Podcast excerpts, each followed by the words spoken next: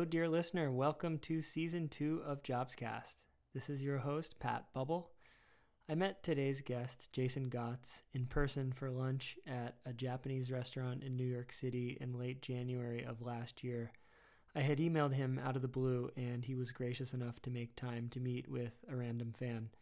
It was the week that Kobe Bryant and his daughter, Gianna, and seven others Peyton Chester, Sarah Chester, Christina Mauser, John Altobelli, Kerry Altobelli, Alyssa Altobelli, and pilot Ara Zobayan had all died in a plane crash.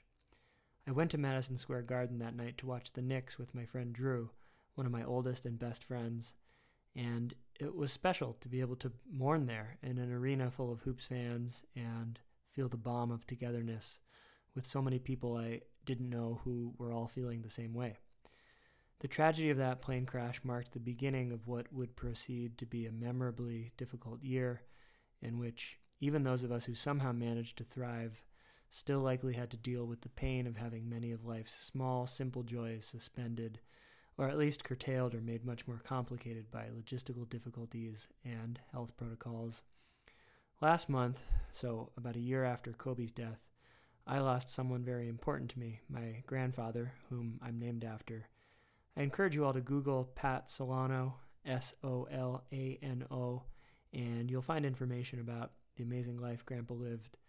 I mentioned his passing and Kobe's, and staggeringly, the deaths of nearly two and a half million people around the world, about a fifth of whom were from the U.S., despite this country only making up about 4% of the global population, as well as the unquantifiable deaths of so many of our plans and pleasures and privileges, because, well, my sense is that there's just been too much to really feel.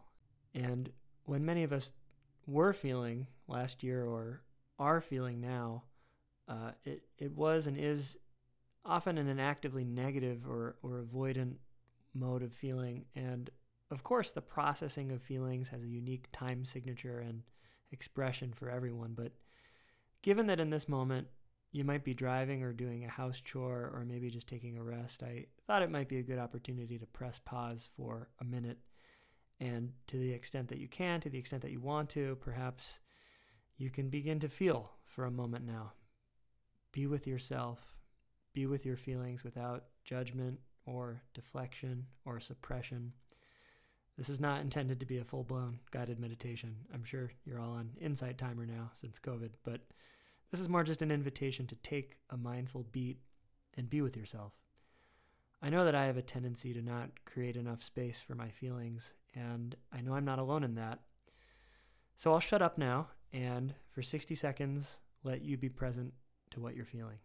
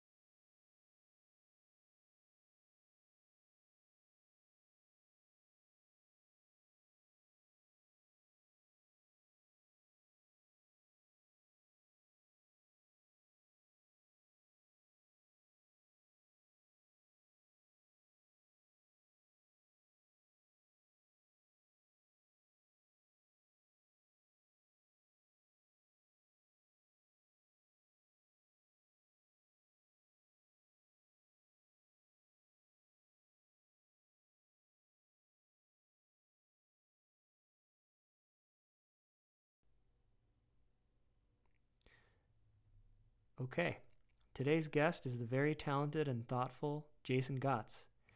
Jason hosted one of my favorite podcasts, the now defunct but still available to listen to podcast Think Again, on which Jason had conversations with the likes of Neil Gaiman, Ethan Hawke, David Sedaris, Marlon James, Parker Posey, Jared Diamond, Terry Gilliam, Eve Ensler, and Ibram Kendi, to name a few luminaries. Jason's latest podcast, Clever Creature, is a sparkling coalescence of music, narrative, and conversation that I highly recommend. In its specific structure, which Jason and I talk about in some detail, Clever Creature really defies comparison. Please check it out, and honestly, you might even want to do that right now before listening to this conversation, as it'll give you more context. Okay, on to the conversation. Jason and I discuss creativity, collaboration, identity, artistry, structure, wisdom, doing it yourself versus doing it with others, and much more. You can follow Jason at jgots, J G O T S, on Twitter.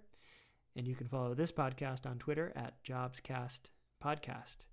Hope you enjoy, and as always, feel free to contact me with guest ideas or comments or criticisms at pat.bubul at gmail.com. P-A-T.B-U-B-U-L at gmail.com. I now present to you my conversation with Jason Gots. Jason, welcome to JobsCast. Hi, Pat. Glad to be here. So, Jason, where am I finding you now on this day, December 16th, a hump day, in terms of your creative thinking, creative processes, creative pots on the stove? What's going on with you creatively these days? Yeah, so I'm in Queens, New York, and Astoria, New York, and we're about to get hit with a big winter storm.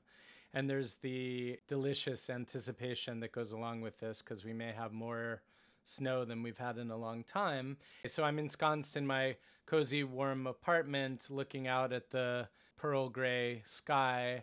Um, and it happens to be the day that I recorded the ninth and final conversation for the second season of my new independent podcast, Clever Creature.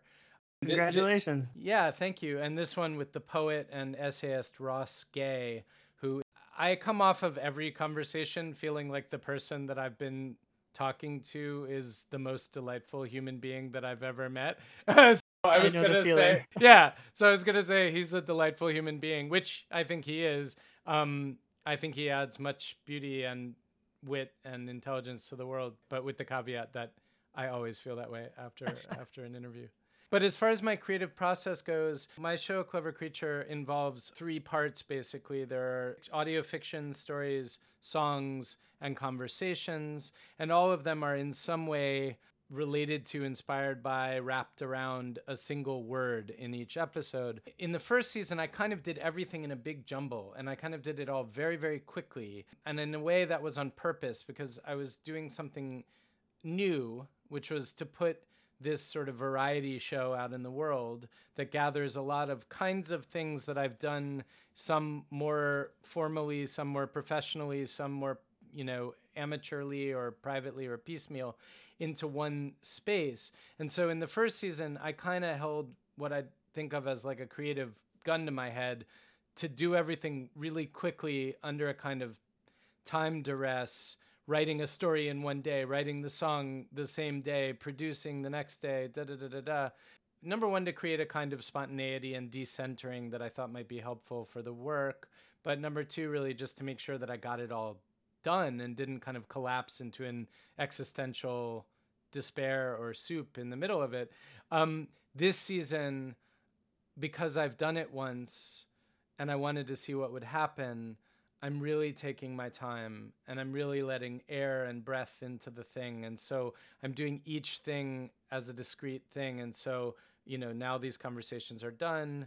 After the in the beginning of the new year, I'll turn my attention to the stories and and then to the songs and and so on. So that I guess I guess that's a very broad answer for where you find me creatively. I could say more, but I think we can draw a line under that.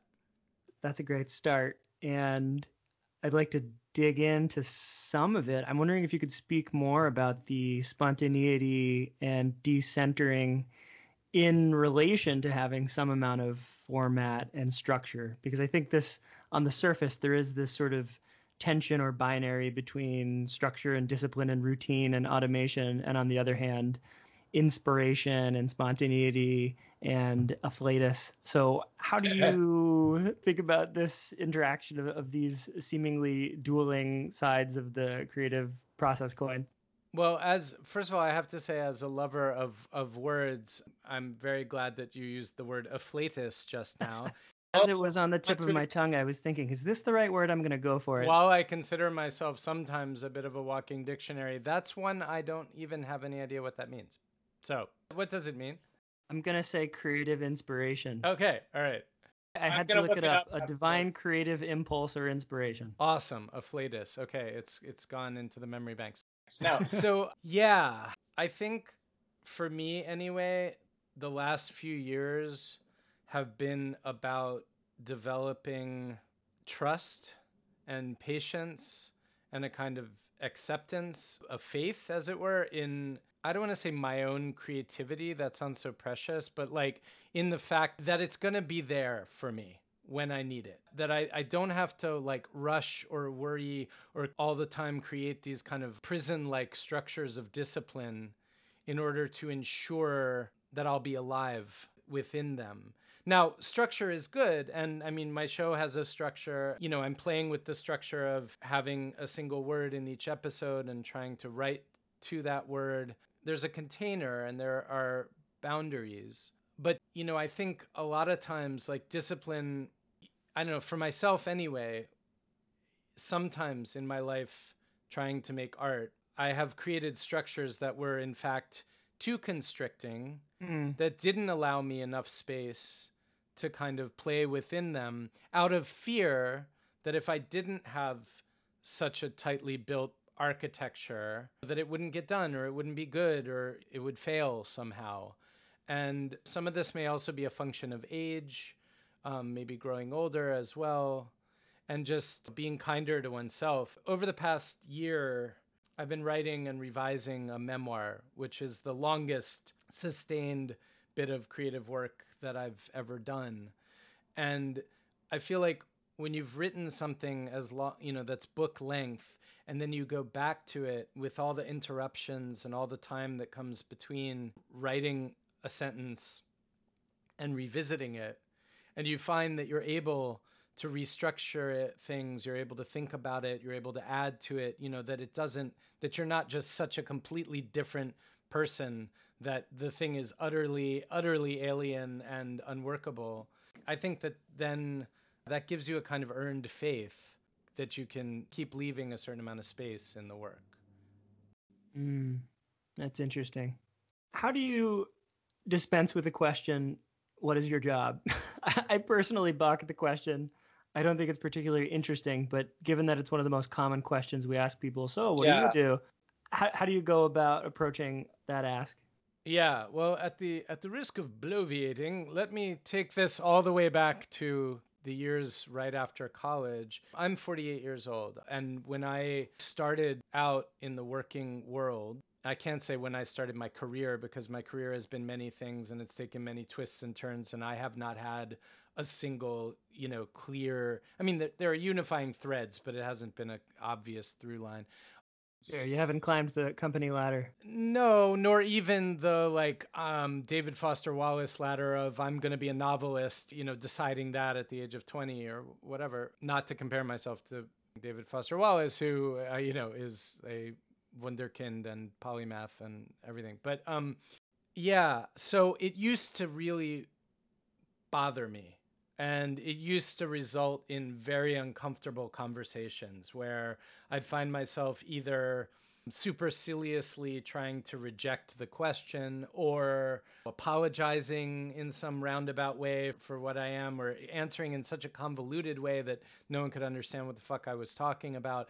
And what sort of happened is just that, like, in the last, I don't know, five to seven years, things coalesced in such a way that I can accurately say I'm a writer and a podcaster.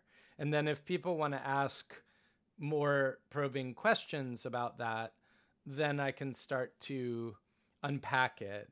But that most accurately reflects how I've made my money to the extent that I've made it and how I kind of identify. I mean, for me, it's really important, and we can get into why this is but just for me personally, it's really important that there be a unity of life and work because you spend so much time at work uh, in the sense of the job where you make your money. I became very obsessed with this. Uh, you know, again, maybe maybe it was eight, ten years ago, making sure that there was integrity between what I think of as my life and my work because I don't do very well when there's disintegrity, when what I do for a living doesn't feel like something I'm proud of or that kind of expresses what I want to be in the world in in some fundamental way. Yeah, that resonates. It takes me to a corporate job. I was able to briefly hold down. I think I made I made it through 7 months. This was in 2010, shortly after the financial crisis. I graduated from college in 2009 and I got a job in project management at Netcracker Technology Corporation in uh, okay. uh, Waltham, Massachusetts. And I I remember my hair was quite long at the time, and I was the only person in the office who had long hair. And word got down through uh, my boss's boss that the CEO had seen me, and this was it's not that small of a company. I mean, I think there were there were over 500 employees in that office space, and there were five or six offices um, around the world. The CEO was in this office, and I guess hmm. he just made some remark about like, "What's up with the new guy's hair?" And uh, I remember it got to me, and I remember wow. thinking, "This is not the place for me," and, and not because I was. it wasn't about you know the hair was the tip of my literal iceberg. I think there's a performative element to all of the spaces we're in.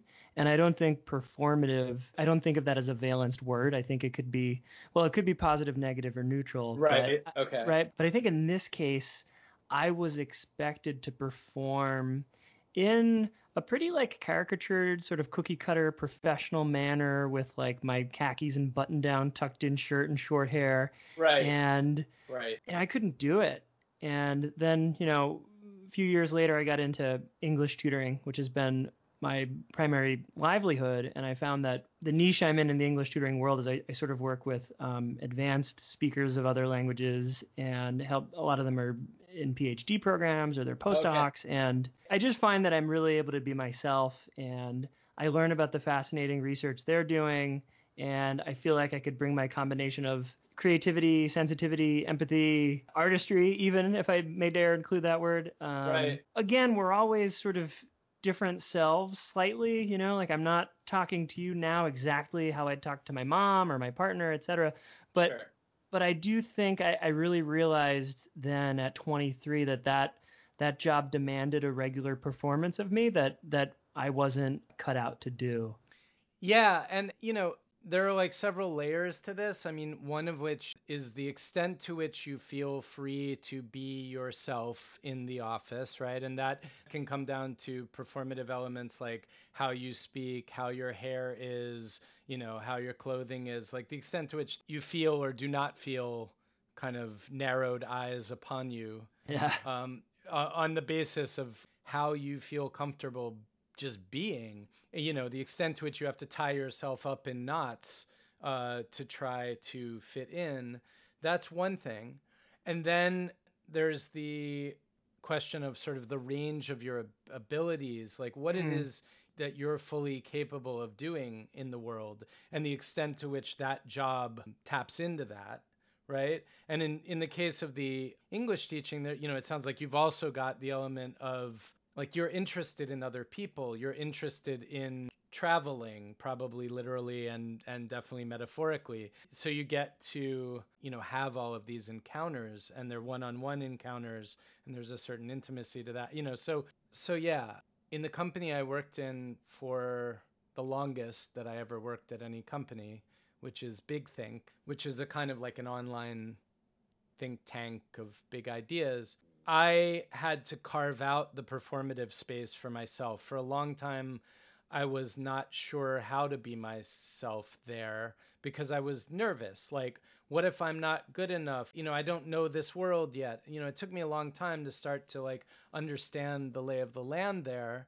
And then I started kind of becoming a bit of a like a loudmouth and I'm not saying this to like brag in some way, but just kind of pushing for elbow room in terms of like when I disagreed with things or when I had, you know, different ideas or, you know, just finding the space not not to be a not to be impossible to work with, hopefully, but to have enough space around me that I felt I could I could breathe. And th- and that was an ongoing process over a long time that involved quitting at one point even and getting rehired later. yeah. That's a that's a good bridge to another question I wanted to ask you about collaborating versus working on solo projects. I think when you talk about so I'm sure the irony wasn't lost on you that this organization Big Think for you in some sense the organizational structure must have felt narrowing or confining otherwise you wouldn't have had to do that sort of fighting for the elbow room that you wanted to be more Jason, be more yourself. Right. But can you speak to how you go about collaborating versus working individually? And I'll just add, given that you and I both have podcasted, currently podcast, I'm wondering too, as I guess a sub question of this, I think about right now. I mean, it's super fun to talk to people. I'm very curious about people. Uh, a conversation is a form of collaboration, but it's interesting because I think behind the scenes with podcasting, and certainly everyone has their own setup, and you can also do this with a team or you could do it yourself. But right. there is a lot of work that generally goes into it. If you want the finished product to sound decent, there's a lot of editing time, yeah, um, yeah, right? There's yeah. a lot of all kinds of possibilities for manipulation of audio now. And it's interesting. I don't dislike that work, but I got into this more for the social component and to be able to highlight interesting lives. Yeah, you don't you're not you don't want to be a technical producer, but you have to be. Yeah, yeah, yeah. Right. And and yeah, and and there's a and I guess the point being there that there's like a solitary nature to to the current way that I that I do that. So yeah, that's a that's a set Sure. of set of thoughts I'd love you to respond to. Yeah, yeah, no, I love that question. Um, I mean, because I think about this a lot. I want to start by saying that I mean, I started I started out in theater in some ways, which is a which is an inherently collaborative art. I mean, that was the fir- my first art, like in high school, and I loved that. I loved that ensemble work. But then, I don't know at what point things shifted, but somehow it shifted for me into the kind of like solo auteur mode with with a lot of the you know pretensions that go along with that like in in in college and where like I started doing a lot of songwriting in college. I write songs with lyrics and it's something I've continued to do off and on uh, you know since um but the kind of like when a song comes and now sometimes for the new um, show, new podcast. But I got like in my 20s, I was in this mode of the kind of like, I think partly just because I was like a withdrawn and and emotional and isolated person, right? So I got in the I got in the mode of the like you know the the Beethoven mode of like the guy the the sort of angsty guy alone in a room with a notebook or a guitar and didn't know how to collaborate with anyone didn't trust other artists feared them in some ways you know because i was still trying to like work out my own insecurities. And then in my professional career there have been times when i got to work in an ensemble mode. Actually this wasn't really professional but i started a theater company in dc um, when i was around 25 and directed a production of o'neill's the hairy ape and that was one of the most glorious experiences of my life. I mean, I was in a leadership leadership role directing, but but it was very much an ensemble production. And it was so joyful to work with these incredibly talented actors and really like recognize that there was so much that they could do that I had nothing to do with, you know, like I could elicit it out of them or help to or I could hinder it, but I couldn't create it on my own. And that is glorious. But then in a lot of my like adult professional life it's been just me. I mean think again my former podcast big think was happy to have it as long as it didn't cause them too much trouble or cost them too much money. I mean Right. it was an add-on to their business. It wasn't feeding the bottom line at least not in the beginning. And so well no not ever. I mean it was never a substantial part of their business in from a monetary standpoint it was something that kind of like brought their brand into a new arena of podcasting where they didn't exist. And it, it got a lot of listeners but you know they were very focused on financial survival. And so it was a nice to have you know so it was just basically me. And then i had along the way i got to hire an engineer now and again but like they wouldn't be in the same room with me i would pass the audio to them they would go work in isolation and come back to me and this season in clever creature for the first time i'm trying to do a little more collaboration. I mean, just in general in my life, I feel like I'm trying to open up more to collaboration because I'm ready for it. It's just more a matter of opportunity at this point, and so I'm trying to make those opportunities. And so, for example, I've asked for the songs in season 2, most of them I'm having I'm asking friends to write the music, and then I will add vocals and lyrics, and I'll be talking with them about it. In one case, I'll probably jam with my friend Drew instrumentally, you know, before he makes the those instrumentals.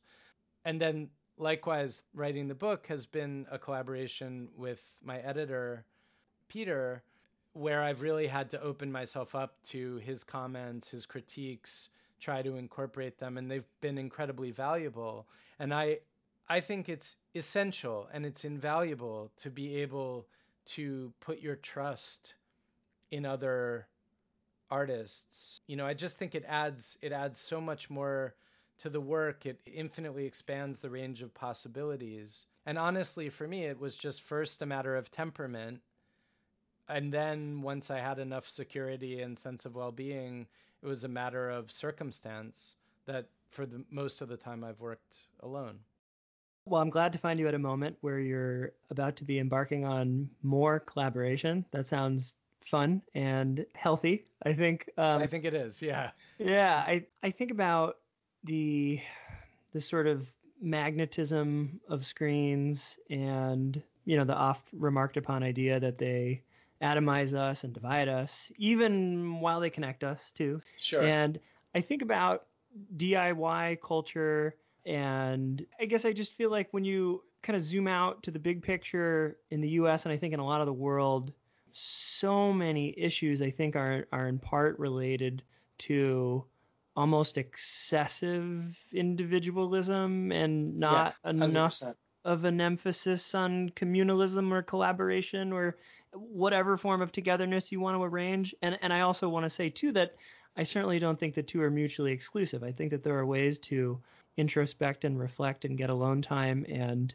try to ask and answer deep questions to oneself, but I don't know. I, I think everything ultimately um, comes out better and is healthier and more fun when there's a social element. A hundred percent, a hundred percent. And I think that I think that it's not just better for creativity. It's a it's a question of one's fundamental orientation toward toward life, toward other people. Right. America right now is in a you know very complicated situation and a lot of our problems i feel like have to do with this rugged individualism yeah. and this lack of this lack of sense of interdependence you know um, we are so i mean it's so extreme that the slightest hint of anything that might smack of caretaking for one another is immediately labeled socialism, right. which is a, a bad word by its detractors. And yeah, and like for me, kind of getting out of my own psychological hole, which again I think had a lot to do with just temperament and and my own upbringing and just demons I was wrestling with as a younger person for real. I mean, I had a lot of shit to work out on my own. But that having happened, I'm finding that the impulse to to connect is happening not only in the art but in every in everything. I'm teaching again for the first time in years and this year I was very very active politically in a way that I've never been in my life. Mm. I hmm. mean, I think a lot of people were mobilized by this election in ways that they hadn't been before, but I mean, I was not I wasn't raised by activists and I had a kind of a a fear based, precious intellectual standpoint, which was that the sphere of politics is a sphere of binaries. Things are very clunky and very yeah. often very stupid in the sphere of politics. You know, you you know, it's A or B. And so I didn't want to engage. Like I wanted to remain in the realm of of subtlety and uncertainty and and all of that. And so for the first time this year though, like I really I really, you know, and I'm like I said, I'm 48 years old, so like it's about fucking time. But you know, I, for the first time, first time this year, I, I really saw a sense of my collective responsibility, my responsibility to the collective to do what I could in terms of, you know, calling to mobilize voters, writing letters, you know, anything I could do to try to, um, you know, make a difference on these things that seem important for all of us. Same in a lot of ways. Jason, I want to back up to Think Again, a Big Think podcast, which for listeners, if they're unfamiliar, that was Jason's previous podcast before Clever Creature. And I know you did it, Jason, for quite a long time. I was a big fan, and that's ultimately how I found you. I reached out, um, we got to know each other a bit. I want to connect that project you did, that long term podcast project, sure. to some of this conversation we're having about individualism and communityism or collectivism. I know that a lot of times authors would come on your show because they had recently written a book or published a book. And so right. there's the there's the promotional component for them. And I gathered from listening to many of your conversations that you would often read the book. So you it seems to me you've probably consumed quite a few books from doing Think Again. Sure. I want to ask you about how you feel that that influx of information informed or conditioned your own kind of creative voice or vision? Mm. Did you mm. sometimes feel like you mm. were, you know, taking in so much that you were then almost getting lost in other people's deep content or do you feel that you found a way to sort of incorporate it in a kind of whole way? Definitely the latter. I mean, for better or worse, my motivations in in booking guests for Think Again were very often selfish, hopefully in the best possible sense. You know, in the sense that the particular is also the universal, so that if you follow the things that you're passionate about and you put them out in the world, they will hopefully have more resonance than if you are simply creating something generic that's meant to please everybody from a market standpoint. Right. So I invited people to the show for the most part. I mean, it was a weekly show, and there, I had to have a lot of guests, and sometimes I was backed up and to the wall and whatever. but for the most part, people that I really wanted to talk to or whose ideas I found interesting for one reason or another. And far from finding it overwhelming in terms of their ideas taking over my own. I think it was collaboration in the best possible sense, where you start to see that the same ideas come up again and again in different forms. They don't belong to people. In the marketplace of like leadership publishing, for example, I guess ideas belong to people. And so they give them acronyms, you know, like life means leading with intent and friendly energy or so, you know, or whatever. Um, I know, hope no one has used that one.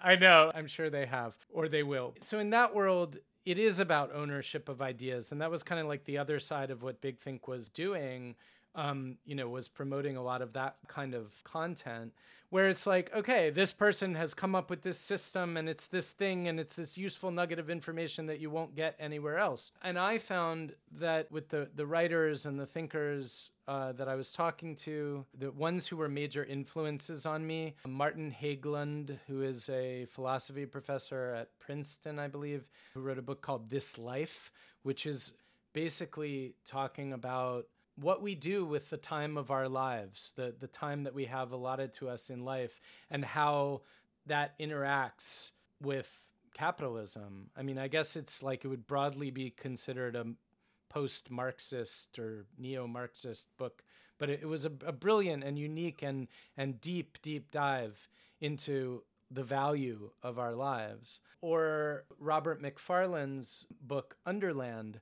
which looked at the underground spaces in the earth, from underground caves to what happens when ancient glaciers and permafrost melt and release their ancient prisoners in the form of bones and even bacteria and viruses. You know what happens when the past comes up to meet us?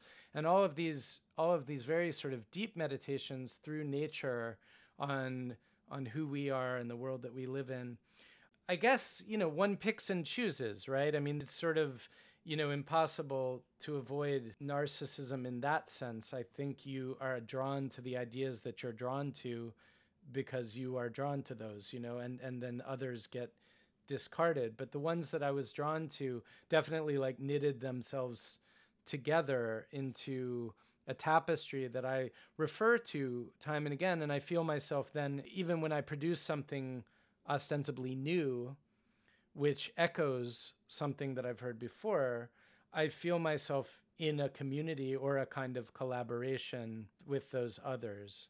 Right. And situating oneself within a lineage of beauty and creativity is marvelous. That's a, it's a great part of being alive.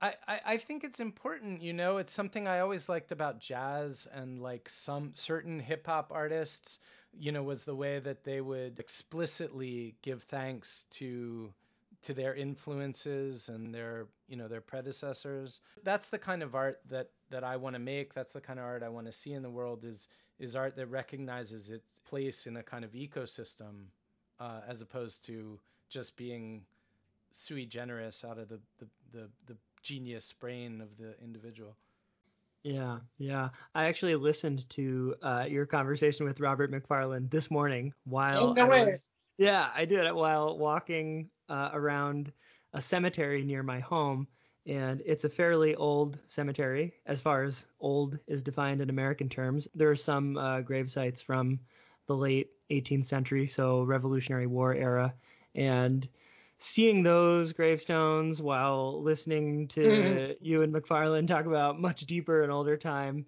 uh, I strongly recommend listeners to to Google Big Thing Think Again, uh, Robert Macfarlane, and listen to that conversation. It's really wonderful. He's so eloquent, and you did a great job interviewing him. But it really brings to bear a cosmic view on the preposterousness of being, which I think was a phrase he used during the during the talk. So really exquisite. Uh, one of my favorite episodes. Jason, I want to go to Clever Creature. Clever Creature sees music and writing and conversing coalescing into this lovely creative project and congratulations on doing it. I think in a year where I hope people have learned more about self-love and have developed routines to take good care of themselves, I, I think like having any creative output is is it's great. It's awesome. So congrats on that. Um, as far as I know, these are three pronounced modes of expression and artistry for you that you've been working on for a number of years.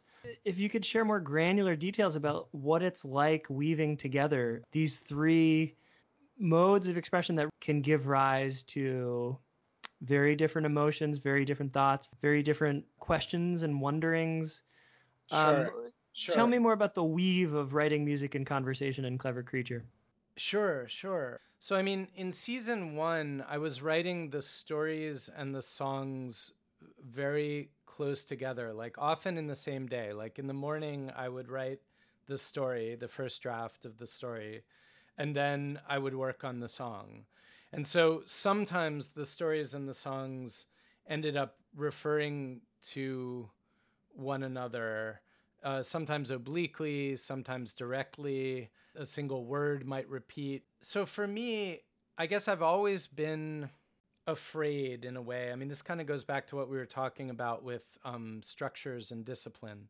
I've always been afraid of being locked into some kind of prison, just like being stuck in some some mode of existence or expression or or whatever that has that that has bored me. I'm a right. bit I'm restless. And I think there is a place to learn about patience as well. And I am learning a lot about patience as the years go on.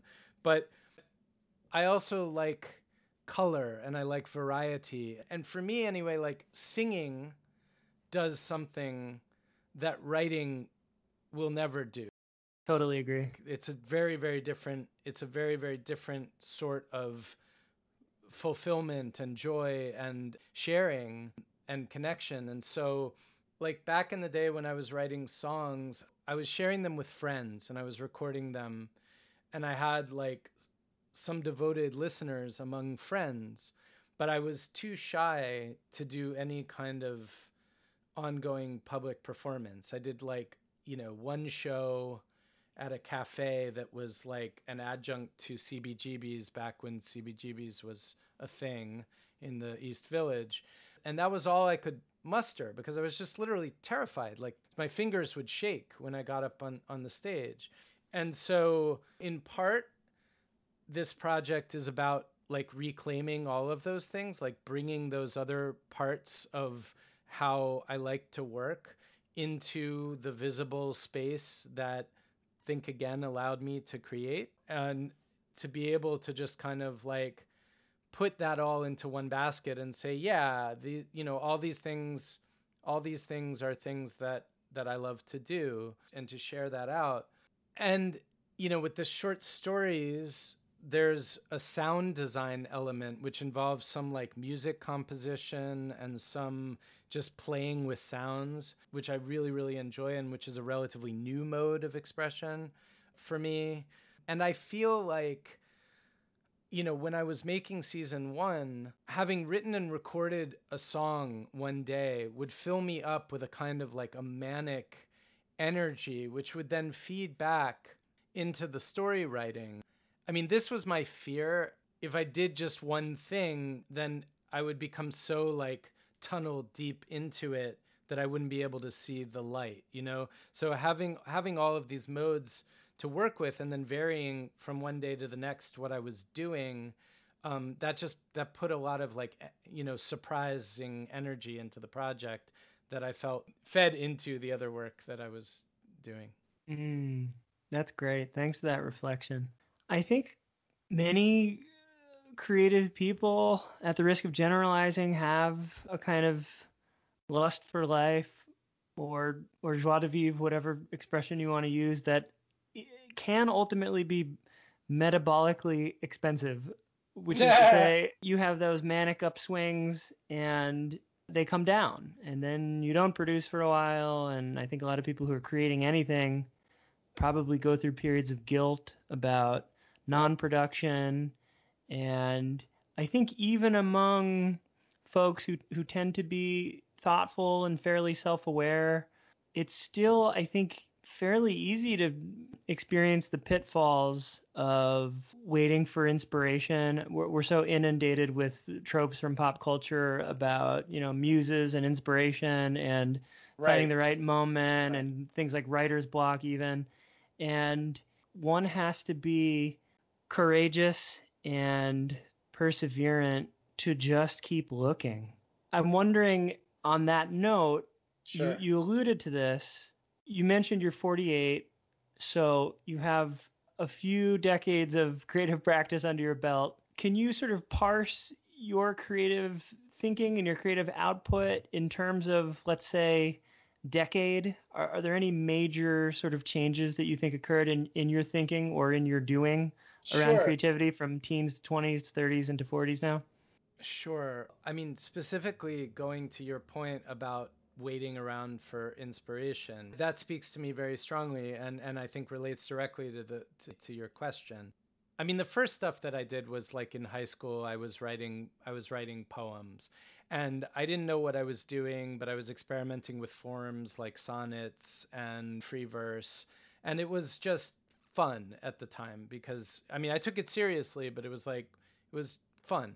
And it's and funny then, how like bad bad po- I mean I don't know if your poetry was bad, but oh, I think for a bad. lot of maybe it high, it's like yeah. feels like bad poetry is like a, a good step along the way of a, a deepening creative practice. Yeah, yeah. With apology, which with apologies due to all the you know, significant others, girlfriends and boyfriends oh, yeah. uh, uh of emerging artists right. who had to endure their their yeah. poems along the yeah. way. But but um but shout uh, out to all past girlfriends for bearing with us. yeah, exactly. I'm I'm sorry, Becca. Um anyway, then though I I got into acting and then I went to college for acting. I went to NYU for acting and acting was suddenly a a very serious thing that I was supposed to be doing for the rest of my life. And what very quickly happened, although I didn't quite realize it at the time, was that I couldn't be an actor. Like I was too I just had too much going on psychologically. You know, you have to like kind of be able to bring up your emotions to the surface and share them out. I was very inward in college um in some ways in other ways not but i mean when it came to like being able to like honestly share emotion on a stage, that became harder and harder for me. And so you know, I was just tortured. Like, am I an actor? Am I not an actor? I'm supposed to be an actor. Where is why can't I act today? You know. And then I was writing songs, um, and the songs were low stakes in a way, um, because th- they weren't what I was supposed, what my parents were paying a hundred thousand dollars or whatever it was, you know, for me to do professionally, right? So I put a lot into those songs, and there was a lot of inspiration to go around at the time because my I was growing up a lot and a lot was happening in my life, and so there was never a sense of not having a song to write. I just wrote lots and lots of songs. You know, then in the professional years, you know, I would still write songs, but then it was like, well, is this what you want to do? Are you going to put them out in the world? Well, you, if you're not going to, then what are you doing? Are you a hobbyist? Are you, you know, whatever, whatever. And meanwhile, just having to work a lot and having a very busy life and not having a ton of time, art became an inspiration only thing. So I would write songs every couple years, like when some songs would come to me. Like I would just suddenly have a different feeling, and then I would I would write I would write some things and record them. So in a sense, it was kind of an asymptotic return through non creative or less creative or, I don't know, less authentically me creative jobs uh, from teaching middle school, which I could be a very creative job, but when you're meant to be managing a fairly rowdy classroom of 30 children, it's more of a ma- management job in some ways, which I am not, that's not who I am, to the early work that I did at Big Think, which was more kind of behind the scenes editorial stuff, to more public writing for Big Think, to Think Again podcast, and then to Clever Creature. Like, so it's been coming back to public creative work in later adulthood has been about how do you not take it and yourself so seriously that you become um, crippled, that you become right, unable right. to say anything. I mean, in some ways, that was the problem with songwriting. I was so afraid of the industry. I was so afraid of judgment, you know, in the very judgmental scene of rock and folk, you know, of like, am I cool? Am I not cool? Am I cool enough? Whatever. That I never wanted to get up there in front of people. And so when it came to Think Again, and suddenly I was making a weekly show where I had to um, speak to people, you know, very accomplished people every week, um, I very quickly had to have a conversation with myself, which was like, you know what? Like, you either suck or you're great or you're somewhere in the middle or you're you're brilliant or you're an idiot. Whatever all those things that you are like it's all going to be on there. And you can cut some of it but like fundamentally that's going to be you out there and you can either do this or not.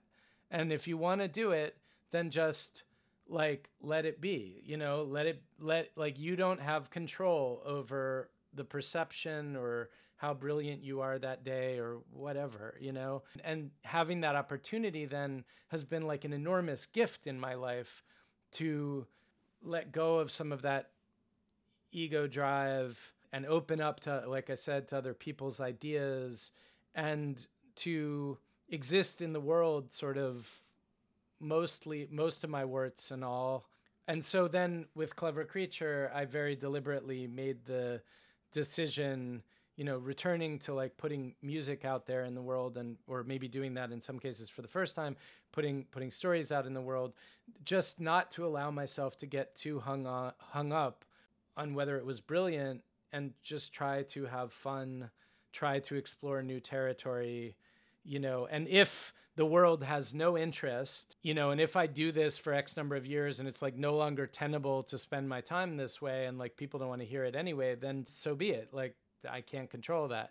Yeah, that's I I want to highlight that question that you pose to yourself is this what you're going to do?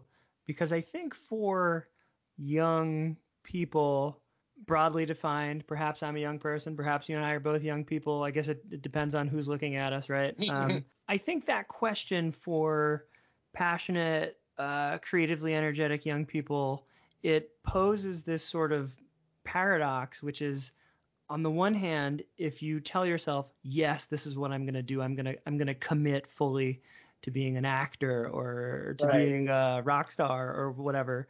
It's paradoxical because we think that there's liberation through betterment and furtherance in the medium. But going back to what you were saying earlier, that narrow commitment is a sort of imprisonment in in a sense too because we have this lust for life and we want to have broadening experiences. We don't want to be 100% committed to one mode of expression. Right. And so i think that sort of liberation imprisonment uh, janus faced nature can be very paralyzing yeah and i think i think i think there are different kinds of artists and i right. think like it's really important to be careful about who you're listening to because lots of people have lots of opinions about what everybody should do totally agree you know and and i i think that there are there is the novelist who like knows that they want to be a novelist from the time they're 18 years old or 16 or whatever and that's what they do and they just like deepen and broaden within that within that lane.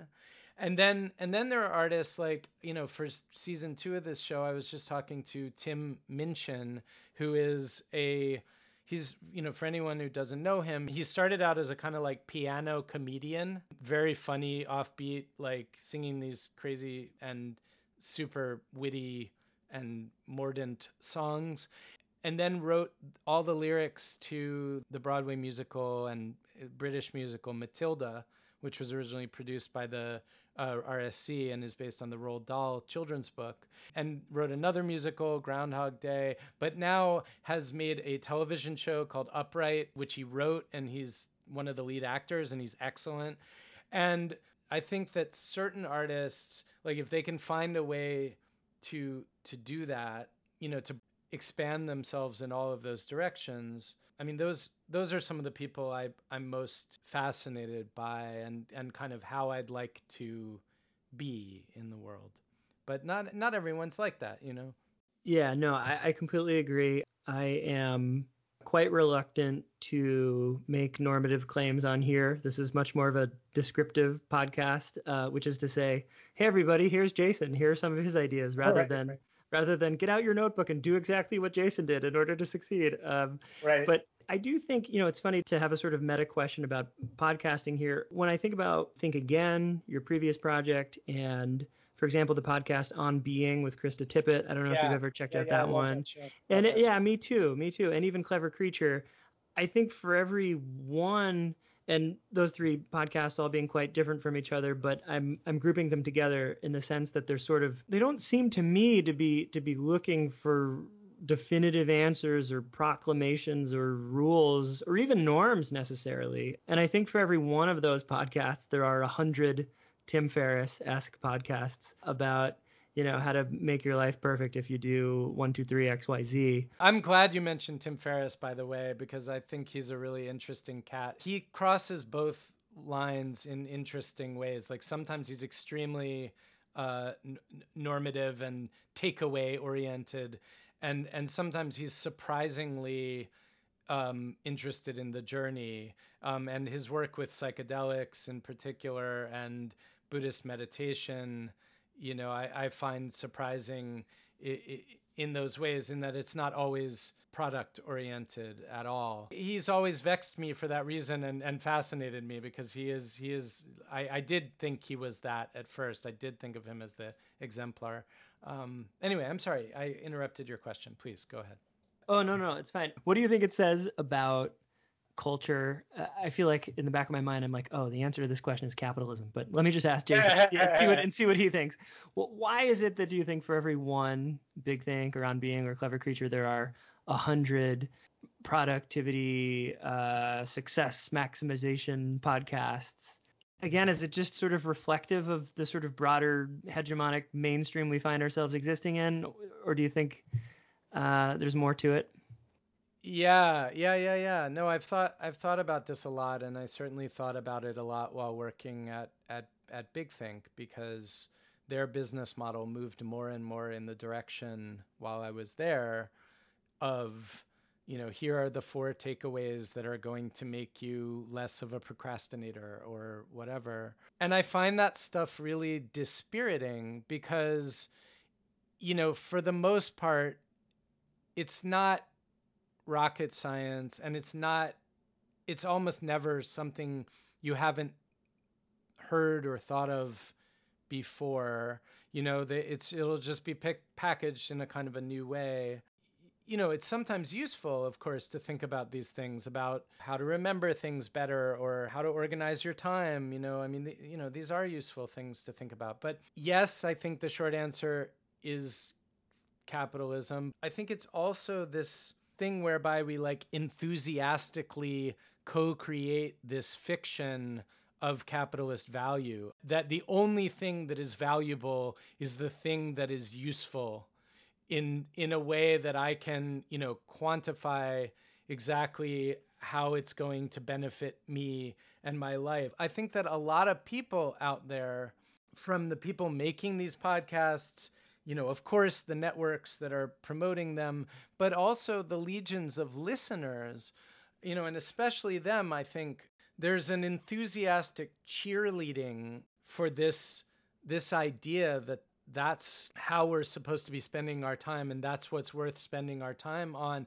that i yeah that i think we need to like i think we need to question. I think we need i think every single one of us you know and i think death is a great teacher in this regard should anyone unfortunately happen to lose someone that they love i do think it's like important to memento mori like to remember that like you are mortal and this is your time and like you know, and that's not to say use it all, you know, productively and and to maximize your output. It's to say like what was the quality of your life at any given moment? Like how do you feel? How did you feel? How did you relate to other people? Did you have time for your friend when they called? You know, of course, I suppose there are people that are like looking to stack up achievements which they feel will outlive them or something you know but uh, but uh, achievements don't outlive us really i mean they certainly they influence other people but when you're dead you're dead. Having a plaque on a wall doesn't doesn't mean a whole hell of a lot. I think what what means a whole hell of a lot is this second the next second the second after that. What were you aware of? Who were you? Were you in yourself how did you listen to other people? How did you talk to the person from whom you buy your groceries, you know, or the person you bumped into at the stoplight or you know, the all of those all of those moments of awareness, I feel like that adds up to who and who and what we are. And we're doing ourselves a disservice if we just sort of blindly submit to this notion, this fear really that if we don't accumulate enough how to tips quickly enough, then we're going to be left behind. Big caveat, which is to say, I have lived a very privileged life. Like, I came from, you know, I mean, I've struggled uh, in various ways emotionally and sometimes financially, but, you know, I came from an upper middle class background. I had opportunities. I was sent to college. I am not in a position to judge the decisions that somebody who is afraid that they're not going to be able to eat tomorrow because they like couldn't when they were a kid often.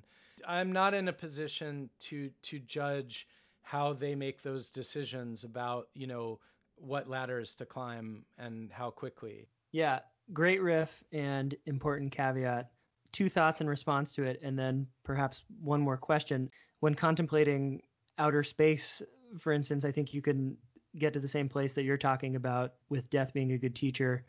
I think sometimes when you embrace, and I'm very much a novice at it, a sort of psychedelic dash Buddhist stance, I think the fact that we are stardust, the fact that we are minute specks in an unknowable universe is not terrifying but freeing and yes. uh, lightening and buoy- buoying, if that's a verb. Second, I think where I come down on the self-help world when when it's unself-consciously referred to as self-help and that is the world tim ferriss came out of i think the four hour work right. week being sure. his first breakthrough book and I, I totally agree with you i've i haven't been a regular listener but i've certainly kept tabs on him over the years and it's cool to see a guy who got so successful so young evolve i think the four hour work week came out at a time I don't know when the website Lifehack was invented, but it seemed right. like it, it was of that sort of moment in evolving internet culture where we became really interested in sort of sharing all of this knowledge about quote hacking our lives. But it's cool to see that i think in many ways he has wisdom and we don't we don't talk about wisdom so much as we talk about productivity and achievement and success. And right uh, good right, job tim. right. i think you're getting for whatever my judgment is, i think you're getting wiser. Um, but so i guess where i come down on on unself-consciously self-help content is that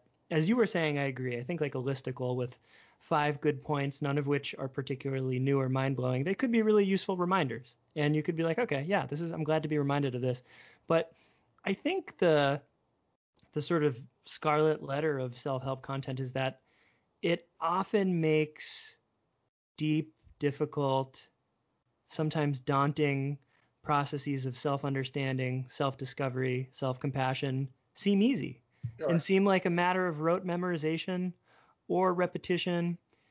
And I just don't think that's true for most people. And mm-hmm. I, again, I, right, it could be good to have reminders, but I think when it comes to selfhood, it's hard to just run a formula or an, or an algorithm for selfhood. Please, please respond to that. Uh, yeah, I have two thoughts in response. One is that first of all, this this came up in a conversation I had with Joseph Goldstein, who's a teacher in the Western Theravadan Buddhist tradition, where I was kind of making fun of what I called Dharma light, which was sort of like, you know, self-helpy Buddhist content. And I was try- trying to talk to him about whether he felt that was helpful or harmful in the way that you're describing, that it pays lip service to things that are actually and does a kind of shallow gloss over things that are actually quite profound and, and may take a lot of time to to work through or understand. His response was, Yeah, you know, it can be a window. He's like, I think it's a problem if it stops there. And he's 100% right because when I returned to Buddhism, like I had read Buddhist texts in my 20s, but when I returned to Buddhism as a, like in my, I guess, 30s, it was by way of what you could see as very superficial apps like Headspace. But that led me to over time what has become a deeply integrated understanding of Buddhist ideas and practice of Buddhism through lots of reading, lots of listening to Dharma talks, lots of going deeper into more, I don't know, maybe more original ancient forms of meditation and just getting a, a much more comprehensive sense of like what those tools are for and how to use them. And so I'm sort of in a way grateful to have had that easy entry in the form of, of Headspace. I mean, I think the guy Andy Puddicombe, who used to do most of the the meditations, I think he's very good. I think he is in fact deeply trained. The structure is a sort of a very capitalist incentive structure. You've unlocked the next level of meditation or whatever. But I but I think, you know, I think there is authenticity there. Anyway, so that thought, you know, that you can proceed from the shallower to the deep as long as the shallow, shallow is not misleading and as long as it points in the direction of its sources as opposed to claiming erasing them. Yeah, that's useful. Yeah, it's almost like acknowledging the shallow for the shallow and exactly. there are, th- there are, things to be learned at different depths. And exactly. yeah yeah i like that. That's that's nice. The last thing i was going to say was about you mentioned a psychedelic perspective and like very specifically um, and this is something i write about in the memoir psychedelics have been extremely useful to me in my life. First LSD and mescaline in college, more recently ayahuasca, but also psilocybin. And there is a an understanding that I I sort of swallowed after college that oh because these things go deep quickly unlike something like, say, a lifetime of Buddhist practice, then they are shallow. It's the shortcut, it's the easy path, or whatever, whatever. But I've actually come to believe that psychedelics used properly, used responsibly, and there's a lot of information out there now on what that means, both from an indigenous perspective and also in terms of the new psychedelic science as it's being practiced at Johns Hopkins and other places. Um, but when used responsibly and when the insights are processed, um, that it's actually, even though it's quick and intense and sort of compressed, it is as valuable as any other mode of growth I've encountered, from meditation to psychiatry to any anything. Tim Ferriss getting an unexpectedly large amount of love on this podcast today. Um, oh. I, I, was listening to him recently. I think he was interviewing Dan Harris, who started an app called 10% Happier. And Tim mentioned an Aldous Huxley short story. And Huxley talks about psychedelic experiences as a kind of buffet. He uses this food metaphor, which I think is apt given that the body naturally has a very good tolerance to a lot of these substances you're mentioning. And I should definitely uh, put an asterisk next to that where um, not giving any advice here about drug use. Huxley talks about a psychedelic experience as being like a buffet where you have this smorgasbord of amazing food and if you if there's a buffet of food that you like, it's amazing. You get so such variety, such color, smells, tastes. But he says that you didn't prepare the food, which is important. So you didn't learn how to make it. Most people probably can't pay for a big fancy buffet mm. all the mm. time, and one probably wouldn't want a buffet every day, given its sort of uh, size and sometimes uh, gustatory intensity. I think that's a nice uh, analogy. Yeah, I would only take sort of grave exception to the notion that it's problematic that you didn't make the buffet simply because like I didn't make life, I didn't make death, I didn't make I didn't make the universe that I might contemplate and yet I can learn from all of those things. I think there's a a strange bias in there. I, I don't think it's a sufficient uh, indictment of any kind. As far as the like not every day, I mean, I guess that's debatable too, but obviously most jobs you can't go to and you wouldn't want to be taking psychedelics while at work, work necessarily. I mean, I think sacred is a reasonable way to think about them, to approach them with a certain reverence.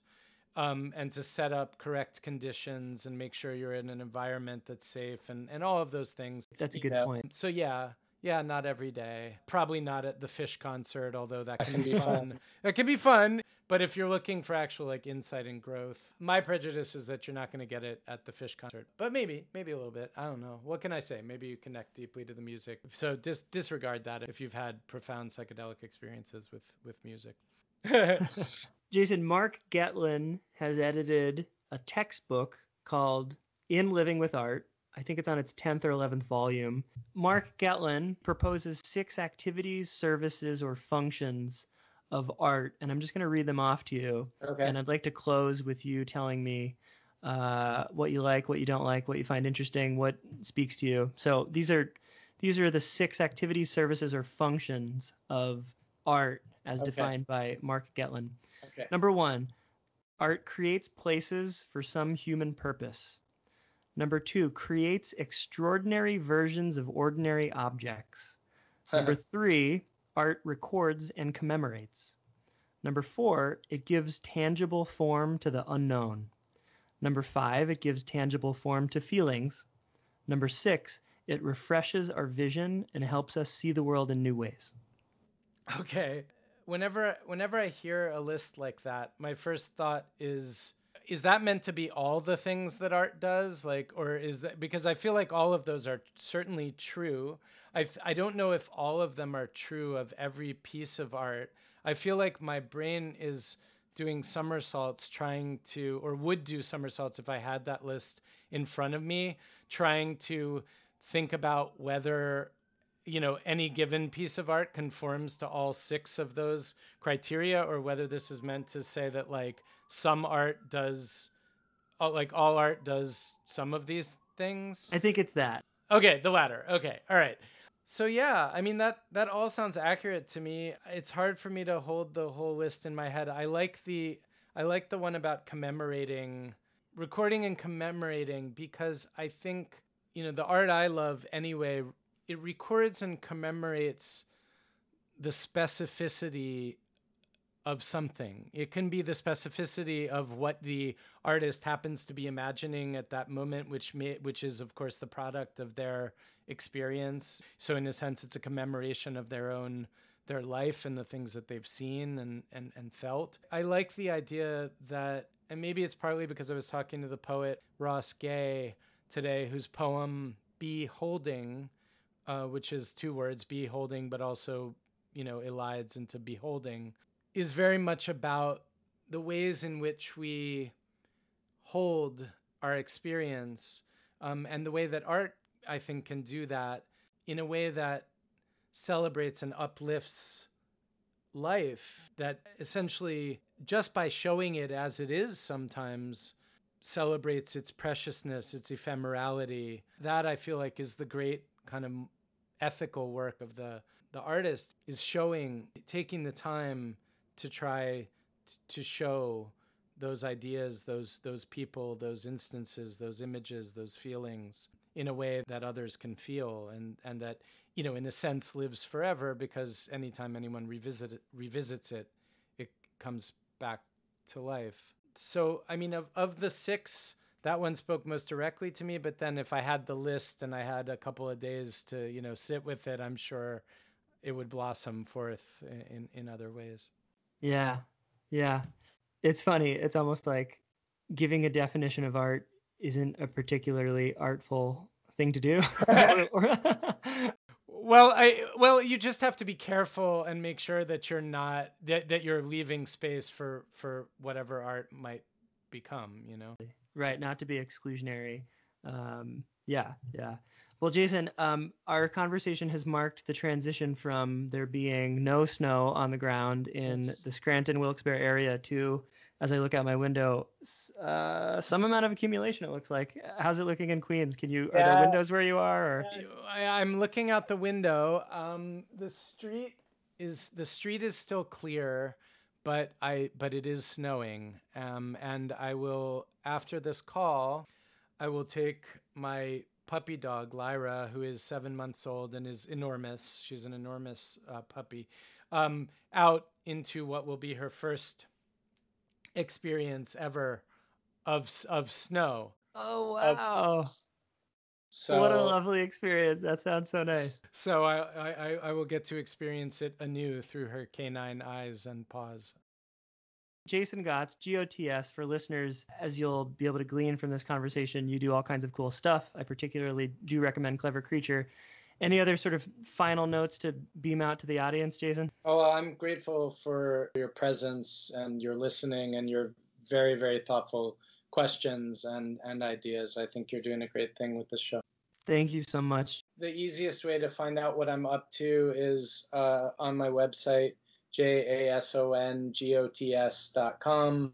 And there's a little newsletter pop up and I, I or it's I guess for email contact, I very infrequently write emails, but when something big happens, I do. So if you find that you're interested in what I'm doing and you want to be in the loop, then that's that's the best way. Okay, cool. Well, thanks again, Jason, and uh, enjoy experiencing the world anew through Canine Eyes. I, I thank you very much, Pat. Take care, Jason. Bye. Okay, take care.